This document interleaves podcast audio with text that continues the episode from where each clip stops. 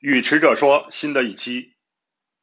这期的话题呢是对毕业生来说是去大厂呢还是去创业公司？这个话题啊是来源于呃近两天我听到的另外一个播客，叫做实习生活，它是由这个处于大学毕业前后的年轻人呃所办的一个播客，让我感觉就是他们的想法非常的成熟，可以说啊这届后浪真的很优秀。那受他们启发呢，我也想聊一聊，呃，自己的观点，并非是倚老卖老，因为我一直觉得是宇宙很大，但是人类很渺小，我们都在试图去抓这个客观的规律呢，但其实很难。一方面呢，我们并不能用上一代人的成功的经验来去看未来，但同时呢，悖论的又是什么呢？是太阳底下无新事，人类总是在不断的重复自己的错误。所以啊，我只是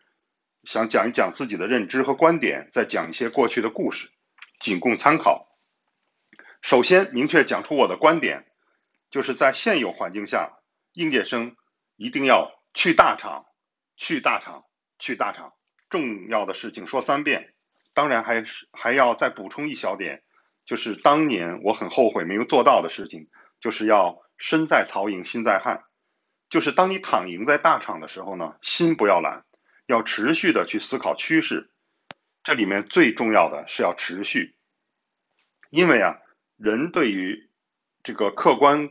世界的认知啊，视野都是很狭小。哪怕是一个家庭背景很好啊，人又很聪慧的人，他好像是比周围的人能够看到更多的事情，视野更宽广，但依然是远远不够的。那么当宽度不够的时候呢？我们就要从时间轴上去，这个纵深上去努力，通过持续的这种思考和观察呀，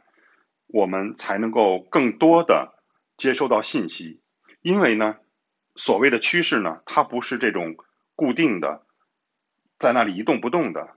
它一定是在一个大的环境当中啊，在发展变化当中，从一开始的缘起到后来的慢慢发展，然后呢，又变得越来越明确。最后扩大到很多人都看清的这么一个过程，甚至在这个过程当中啊，它可能还会发生转化，也就是它最终所形成的趋势是和它最初的源头的时候是完全不同的。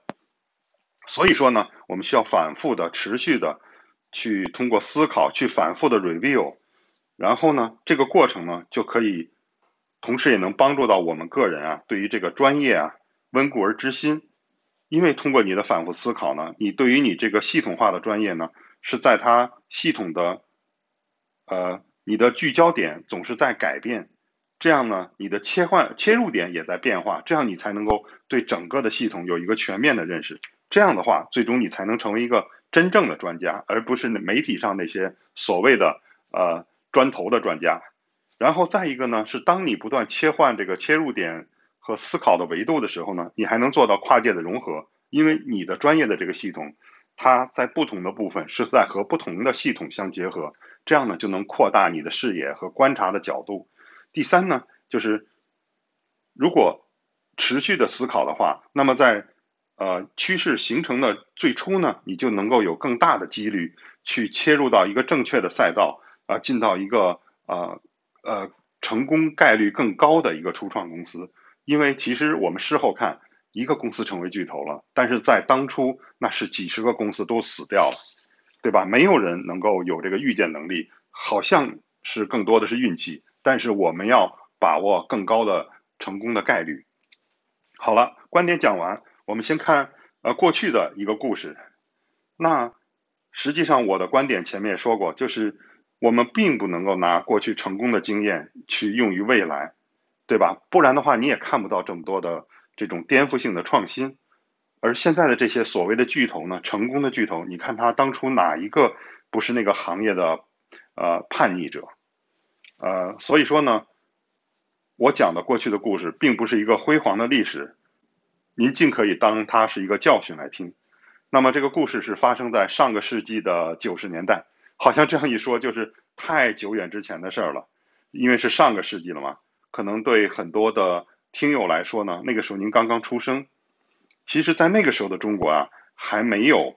互联网。也就是你想想看，我们现在是一个互联网的世界，和那个时候差异是多么的大。那个时候所谓的没有公共互联网，是它没有这个三大运营商的所提供服务的这种网络，甚至那个时候连三大运营商都没有，中国移动、中国联通、中国电信，那个时候统统没有，就是一家，就是老邮电部下面的电信。那最初的互联网是我们是怎么接触的呢？它实际上是由呃，因为在科研上对外有接触的中科院，它在满足自己的使用的前提下呢。它放出一些通过电话拨号上网的服务，呃，其实知道的人很少，呃，它的那个速率啊，就是你家里头通过电话机安装一个小型的 modem，叫做调制解调器，它的速率才四千八百赫兹，也就是四点八 K bps。那么这个是个什么概念呢？我们今天的四 G 的网络，先不提五 G，四 G 的网络。大概理想化是下载速率是一百兆以上，那么一百兆相当于四点八 K 的话，是三万倍的速率速三万倍的速度。那实际上这又是一个怎么概念呢？其实我讲一个实例，您就知道了。就是现在我们拿手机一秒钟下载的内容，在上个世纪的九十年代，四点八 K 的那个速率下，您是要通过八十个小时才能下载来的。所以说。可见那个时候一定通过互联网看到的东西，不是今天的这种啊真彩色呀、四 K 的视频啊、啊这些实时的声音啊，这些肯定不是这样的东西。那个时候就是简单的文字加上啊，可能大概就是二百五十六色的这种图像，或者多一点的可能是两万色的那种图像，我远远达不到二十 K、二十四 K 的那个真彩色那个效果。呃，那那个时候是怎么用互联网呢？就是。我对于任何一个网站的访问都是通过发邮件的形式，我是按照某个协议的格式来把我需要访站呃访问的网站的地址啊放在这个邮件的正文里，通过某个格式把它嵌进去。这样的话呢，我要访问十个网站，我就一次性在一个邮 email 里面一个电子邮件里放下这十个网站的地址，通过某个格式把它发向美国的一个呃邮件服务器。那么那个邮件服务器，因为它在美国的那个。互联网的核心的那个地方，它是有很高速度的。然后它替我去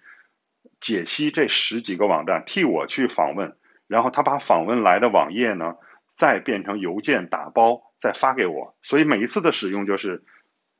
我先上网一分钟把邮件发出去，然后马上下线。因为那个时候上网还特别贵，就是除了付普通的电话的占用电话线的钱，还要按每分钟。或者按照字节去收很高的费用，那么他呢，呃，一旦打包以后呢，我是等几分钟，然后再拨号上网，然后就收到他的邮件，我就把一次性的把这些网页都下载下来，放在本地，然后通过浏览器呢去存取本地的网页，去看到这些信息，就是这样的一个很古老的方式。实际上还有可能大家很多人听说的一个例子，就是朱令那个案子，朱令那个事件。那朱令呢是小我两届的校友，那他的当朱令呃身体出现问题的时候呢，他的同学也是我小两届的校友啊，就是那个名号叫做一毛不拔大师的那个人，他呢就是通过中科院的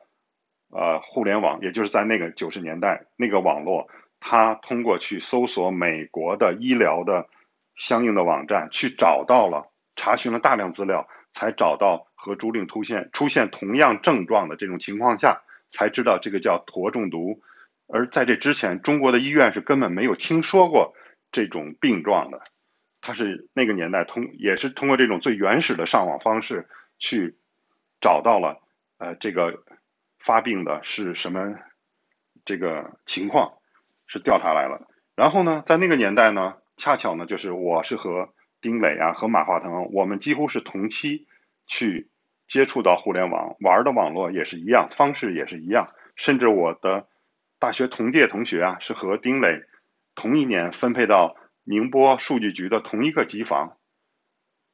那实际上呢，在那个年代，当你进入外企、进入邮电的这种电信机房的时候呢，电信局去工作的时候，这其实就相当于是选择了大厂。而在那个年代呢，哎，马化腾也好，丁磊也好，他们选择了出去创业。那站在那个年代去看，其实呢，大厂还是有它的优势，因为那是一个中国经济刚刚开始腾飞，然后科技也是发生巨大的进步的时候，我们中国是在追赶美国，我们能够得到的最新技术，都是这些大厂、外企也好，或者是呃国家直属的这些大企业也好，他们最先能够接触到国外的这些最新的技术。而同时呢，像当时的马化腾呢，他在做的呢，就是一个短信的收发系统，也就是我们现在大家都不怎么在使用的手机发短信的这个业务功能。而在那个年代的华为呢，早期的时候呢，是靠倒卖这个程控最低单的程控交换机在做这个生意。也就是那个时候的初创企业，他们接触不到新的技术，而这样的之后他们是如何腾飞的呢？就是大厂先把新的技术引进来，但是大厂有自己的技术路径，动作比较缓慢。而当这技术成熟以后，小的初创企业迅速的抓住机会，他们用更快的速度去利用这些新的技术，而形成了他们的企业的腾飞，就是这样一个历史的一个进程吧。但是，当你人处在那个阶段的时候，你如果想学新技术，你依然还是要选择大厂，而且呢。当你想去初创小企业的时候，在那个当下是有几十家、上百家，像腾讯、像阿里巴巴、像华为这样的小企业，你是真的无法看清楚哪一家最后能够成为巨头。甚至，即便你很有幸在那个年代你又进入了腾讯、进入了阿里、进入了华为，但是真正过五年、过十年以后，当这些公司还没有真正的发达的时候，其实能够。五年之后留下的来的人也不足百分之一，所以啊，就是在二十年前的中国，在那个当下，依然是选择大厂是一个好的选择。所以呢，在那个时候，当我做选择的时候呢，虽然我是和雅信公司一起，我们把互联网引入了中国，但是当我选择的时候，我依然没有选择这条道路，我是选择了在我们通信行业认为技术最高精尖的。针中计 ATM 这一个技术路线，也就是去了像爱立信啊、摩托罗拉啊、呃、诺基亚这样的这种呃大外企。可是呢，可以说，我就完美的错过了基于这个一个很粗糙的，但是最后变得很流行的就是基于 TCP/IP 的这个互联网的这个大潮。那实际上呢，当我们后来再去看的时候呢，就是这个趋势是很明显的。比如说，在当时我所用的第一部手机是价值上万的这种摩托拉拉的 GC 八七 C 的这种翻盖机，当时是卖一万多块。到今天呢，手机是千元机。那么趋势就是通讯也好，手机也好，它是从一万块卖到一千块，可另外一个方向呢是互联网公司呢，从最初的腾讯只是做一个最没有技术含量的短信系统，继而它今天是做了在互联网上的微信这个，呃，涵盖了中国将近十亿人的一个大的系统。那么一正一反两个趋势其实是看得很清晰的，所以在这个过程呢，它不是一天形成。那么如果能够在这个过程里，持续的去观察趋势、去思考的话，就会能够在恰当的时机从大厂转向这种小创公司。那好了，这个是讲上个世纪的故事了。那回到现在呢，其实是同样的情况，虽然大环境完全不同了，我们的这个趋势啊，依然是在发生变化。也就是这个世界不论变好还变坏，唯一不变的就是变化。那以我最近听到了一个非常喜欢的播客《大内密谈》，它的播主呢，象征呢，在枕边风那个那个播客里呢，他在呃讲一些事情呢，就是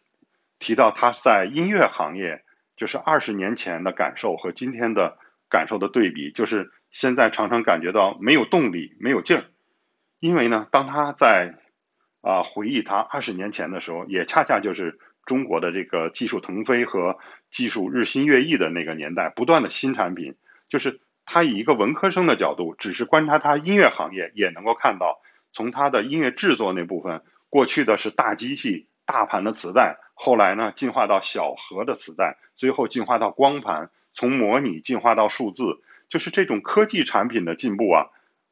呃，带给他的冲击是非常大的，因为不仅仅是一个单品的使用这种便捷性，而且呢，这种新的科技产品甚至改变了它整个制作音乐的流程，它的整个团队的这种协作方式，所以说这个改变就是既改变了生产力，还改变了生产关系。那么对于人的成长，对于人的这种呃，就是呃，应该说机会也好，发展机会也好。就是带给人每天非常蓬勃的这种感觉。那实际上呢，当他讲到今天的感受的，就是啊，伟大的乔布斯，他所十二年前发明的 iPhone，到今天其实就是屏幕变大一点。虽然它的内部，我们不得不说，在今天，苹果手机 iPhone 依然是世界上最好的手机，没有之一。它实际上是远远强于我们这些啊国产品牌的，因为呃。它不是在技术的细节上，它是在把它的优势扩大到扩大到它的种种服务，叫 Apple News 啊、Apple Music 啊，包括 Apple Podcast，也就是我们搞的播客呀。实际上，它是在这个服务上在做呃做延展、做扩大，服务范围在做扩大。但是它从科技硬件本身来讲，其实已经没有很多惊喜了。那实际上这是一个小小的侧面，也反映了就是在今天在。十年前到五年前那个阶段，当我们谈人工智能，当我们谈什么自动驾驶等等一系列的新技术的时候，我们都描绘出了非常美好的未来。可是，当从五年前、三年前开始到今天呢，我们发现这些所有的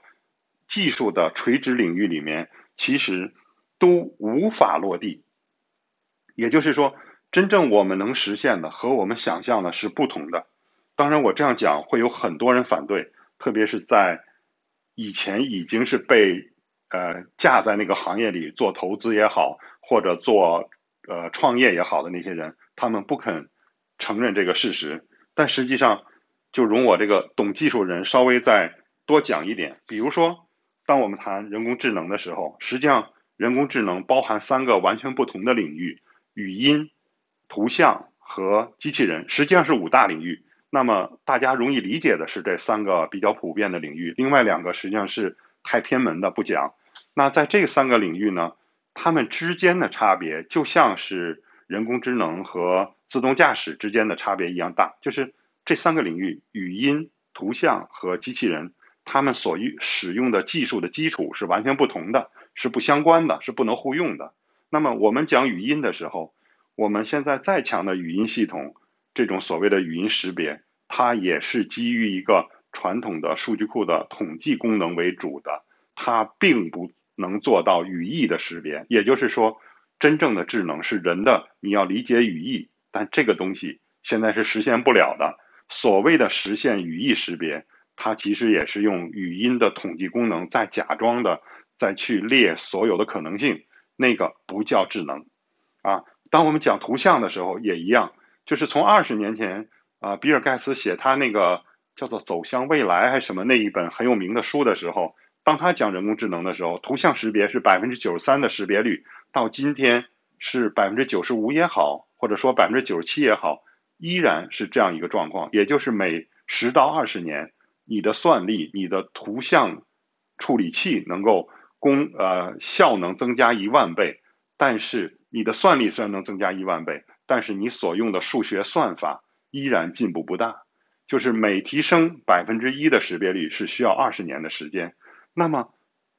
如果我们达不到百分之百，知道这是一个什么样的差别吗？就是中国有十四亿人，百分之一就是一千四百万人。那也就是说，你会把一千四百万人都识别错误的话，可是全国坏人，我们这么伟大的国家，这么安定的社会，发展的这么好，我们是。坏人少了很多的，没不可能有一千四百万坏人，对不对？所以说啊，就是你都识识别错了一千四百万人，你还怎么用这个识别系统去抓坏人呢？当然了，我这是举了一个极端的例子，因为实际上在人工智能算法之上呢，还会加一些其他的过滤算法来收缩这个识别范围，所以实际上是不可能出现说一千四百万人都识别错了。但是我只是讲这个算法的进步实际上是非常慢的，它并不如我们五年前所设想的那么强大。那机器人其实也是一样。那谈到其他技术也一样，比如说前几年非常热的区块链技术，它实际上我们越来越看清，说它就是一个只能用于数字封闭网络之内的使用的技术，也就是真正适合它的场景，目前看只有一个，就是两个国家互相不信任的银行之间做结算，这个时候互相不信任，那么就是需要用到区块链的这个。啊，百分之百可靠传输以及不可篡改的这种技术。然而，当很多人试图把它推向各个垂直的行业，比如说这个物流行业，比如说去生态养殖绵羊也好，生态养殖这个柴鸡也好，这种实际上啊，你从套在鸡的脚上的那个环儿，那个那个传感器收集的数据。它一旦从传感器发出来进入网络，它的确是不可篡改的。但是你怎么能保证这个环是套在这只柴鸡的脚上呢？这个柴鸡真的是一只走步鸡呢？其实一旦接触到线下一公里，脱离了这个数据封闭网络，区块链就变得一无所用，一点用处都没有。所以这也是一个虚妄的技术。那包括呃其他的，我们不细讲，因为这不是一个讲技术的博客，就是。我们科技创新的这些垂直行业，我们发现走到今天，它突然没有办法再直线上升了，也就是它没有办法落落地了。就是我们以前感受到过这种二十年前开始的这种技术直线上升，甚至在某个阶段是指数型的上升，这种陡峭的曲线，让我们感受到了这种强大的喜悦，这种科技的呃这种力量的强大。可是，在今天呢，它进入了一个停滞期，一个盘整期。虽然我们相信未来啊，这个它还是会有突破，通过一些新的思路，一定会有新的思路、新的突破。但这是一个技术发展的规律，它不是说不停的直线上升，它一定是要面临这样一个呃平台、一个一个平缓期的。那么在这种现状下呢，无论是资本，无论是对我们大家来说的这种工作机会，都在收缩。那在这种情况下呢，其实无论是前浪还是后浪，啊，已经工作多年的人还是今年的毕业生，其实大家都会啊面临这样的一个困境。那实际上我们看今天的国际上的这个两大国家中美之间的摩擦，其实根源也是因为技术进步的停滞。因为啊，一个大国，无论中国也好，美国也好，它其实都是一个独立的熵增系统。那么按照熵增的理论，它一定是逐渐逐渐的，就是会内卷化、内耗化，就是没有外部能量的输入的时候，它靠自身的能量是不可能平衡下去的。它一定是，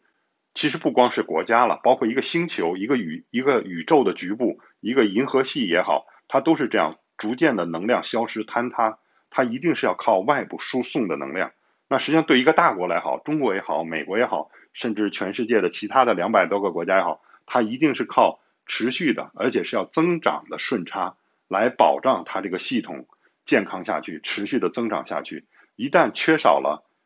这种顺差，那么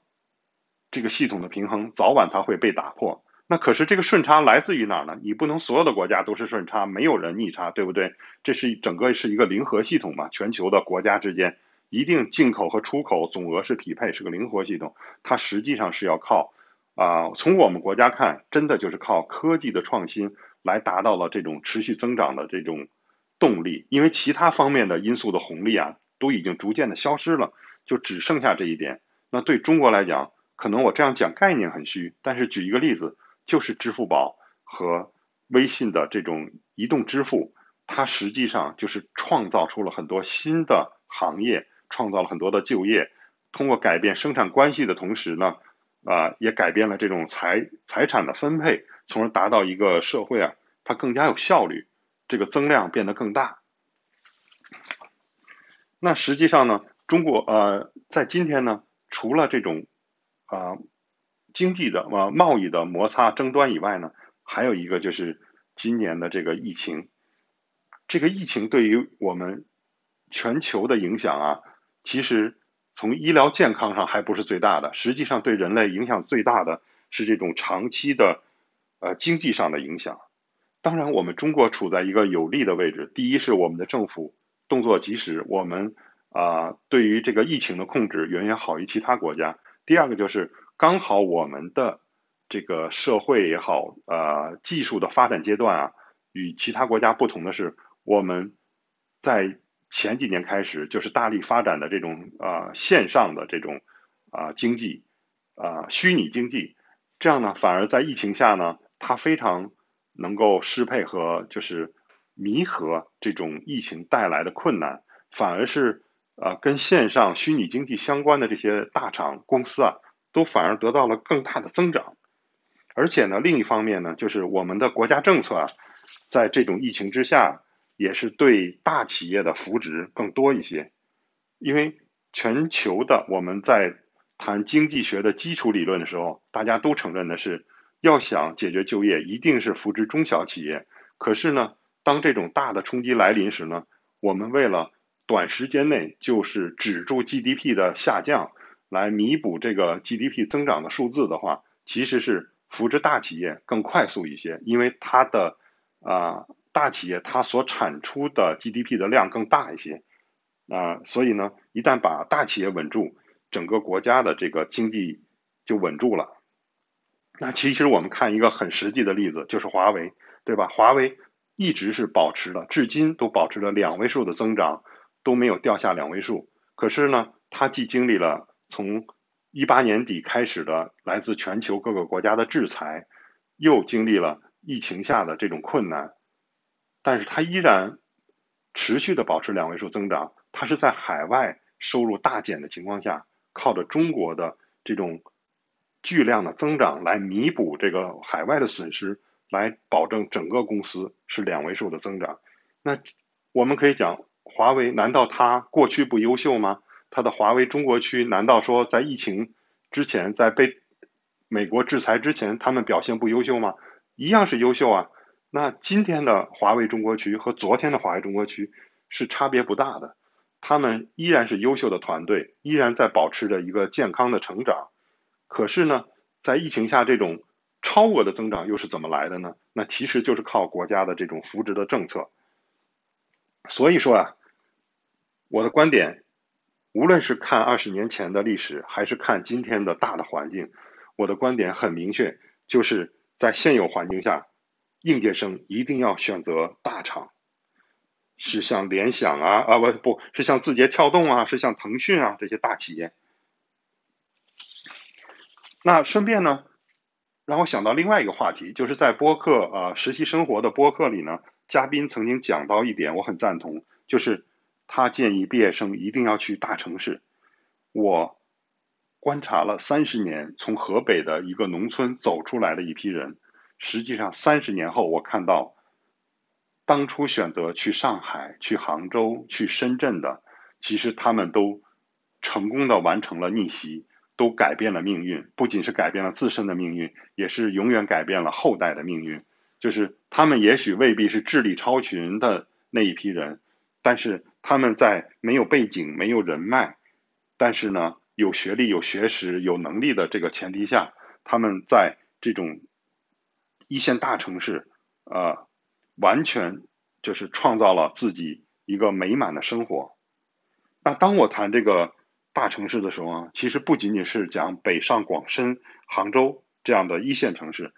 更多的实际上还要看像成都啊、像西安啊、南京啊，还有其他一些啊我没有讲名字的省会的二线城市，主要是南方城市。那为什么也看好他们呢？就是毕业生也可以去选择这些地方呢，因为之前呢还有一个概念叫做小镇做题家，也就是那些呃出生在三线、四线、五线的乡镇的家庭，也许当他们以好的成绩，如果他们进入啊北大、清华去上学，他是无法跟周围的那些学霸，就是从全国聚集来的学霸去竞争的。当他们如果跑去杭州或者深圳，进到像啊网易也好、腾讯、阿里巴巴这样的大厂，他也是没有办法跟那些全国聚焦来的最超一流的人去竞争的，反而没有办法发挥他的优势。那不如就是去到成都、西安、南京这样的二线城市。但是呢，这些城市又有一个特点，本来是中国的很多城市，几十个城市都因为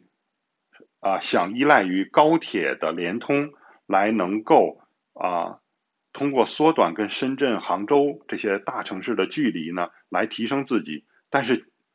很多城市面临的反而是相反的结果，就是反而是被大城市所吸血了，就是因为年轻人从这里坐高铁过去，时间缩短，变得更加便捷。反而更多的人跑去了像杭州、深圳、广州这样的大城市，但是呢，我没有看到个别的城市，因为它地方政府非常好的政策和他们预先就做了非常好的安排，那么他们营造了一个非常好的环境，吸引了很多的年轻人去移民到了这些新二线城市。所以说呢，对于更多的来自于小镇的小镇做题家。来说，他们实际上我觉得是更适合选择这样的城市，更容易成功，而不要去生活成本非常高的深圳呀、杭州这些。那最后呢，把我今天所讲的汇聚成三点，我来讲一下。第一，就是人们总是放大眼前的风险，而忽略远期的风险。实际上，这场新冠疫情呢，和我们以前。碰到的情况不一样，它对于全球的长期的影响其实是还蛮大的。反而眼前的困难，我们还是能够克服的。所以，当我们去规划职业生涯的时候，当一个毕业生去考虑这个事情的时候，真的是要做一个长远的规划，考虑的节点，而选择的时候不是看半年、一年内内的这种情况，而是要看得更长远一些，再去做出选择。第二，就是在现有环境下，一动不如一静，少做投资，少转行。就是没有人，哪怕你再聪明，能够完整的看清这个大势。如果你以为抓住先机，你去做，很可能是错的。所以说呢，我是建议应届生先要去大厂，然后心不要懒。要逐渐的琢磨这个趋势，逐渐的根据你所认为的趋势去修改自己的想法，对吧？因为你要想到说，啊，现在的大环境就是整体的需求在缩小，因而这个小公司啊，小初创公司啊，它因为缺少了外部需求的话，而且又缺少了这个科技啊创新的这种飞跃，而处于停滞期的话，它是很难存活下去的。反而是大厂呢。船大虽然难掉头，但是的话，它却更能抗风浪，所以一定要选择大厂。第三，也就是最后一点，我要说一句，就是以上我所讲的全都是错的。正如禅宗所讲的一句话，就是不可说不可说，一说就错。所以说呢，当我们把一个事情讲出来的时候，我们并没有去有办法去讲清所有的前提，因此呢。当您听我的播客的时候，也是要带着否定的想法，但是又不要全部去否定。你一定要想清它的推理逻辑和它的前提是什么啊？以您的视野，以您比我更聪明的头脑和比我掌握更多的信息，去用一个合理的逻辑去结合那些外部的客观的情况，去得出您的结论。好了，今天就这样。